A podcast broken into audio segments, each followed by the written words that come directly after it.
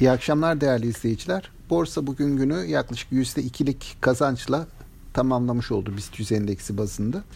Sanayi hisseleri %3.3 e, e, bir getiriye sahip. Bankalarda %2 civarında bir getiri var. Dün de yine bu oranlara paralel bir gerileme olmuştu. BIST 100 endeksi de %4.5 oranında gerilemişti. Böylece bugünkü alımlarla birlikte dünkü kayıpların yaklaşık e, yarısı tamamlanmış, geri alınmış oldu.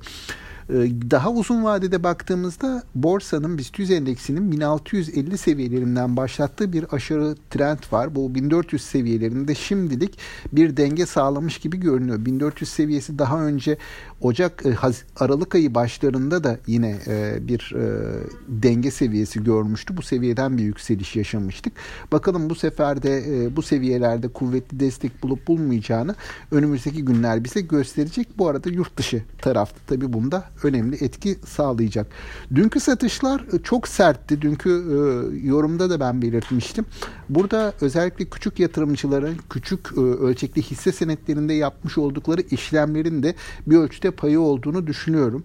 Dün mesela sert hareketler %10'a varan düşüşler özellikle küçük ölçekli hisselerde daha yoğundu. Bu sabah açılışında da aslında küçük ölçekli hisselerin sert bir şekilde hatta taban seviyelerine kadar gerilediğini gördük. Daha büyük ölçekli BIST 100, BIST 30 hisselerinde ise açılışta %2-3 gibi kayıplar vardı. Sonrasında piyasada yavaş yavaş e, risk iştahının geri geldiğini gördük. Piyasa muhtemelen dünkü sert satışların ekonomik zorunluluğunu, gerekliliğini, rasyonalitesini sorgulamaya da başladı. Bu noktadan itibaren günün ikinci yarısında e, borsanın yükselerek kapandığını görüyoruz. Kapanışı da aşağı yukarı günün en yüksek seviyesinden yapmış oldu. Bundan sonra hem yurt dışı tarafı izleyeceğiz e, hem de yurt içinde sanıyorum bilanço açıklamaları temel dinamik değerden birini oluşturacak. Bu bilanço döneminde e, bir ihtimal hisse değişimleri görme imkanımız olacak. Bugün Garanti Bankası ile bankalar tarafında da bilançolar açıklanmaya başlandı.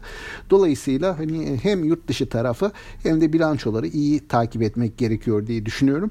Yurt dışı tarafta eğer ikinci bir satış dalgası gelmezse ve ben bu 1400 seviyelerinde yeni bir toparlanma denge seviyesi oluştuğunu düşünüyorum açıkçası. Bundan sonra yine borsa orta vadeli yükseliş trendini e, sağlayabilir. Yeter ki yurt dışı taraf bu anlamda piyasayı bozmasın. O açıdan yurt dışı tarafında iyi takip edilmesi gerekiyor diye düşünüyorum.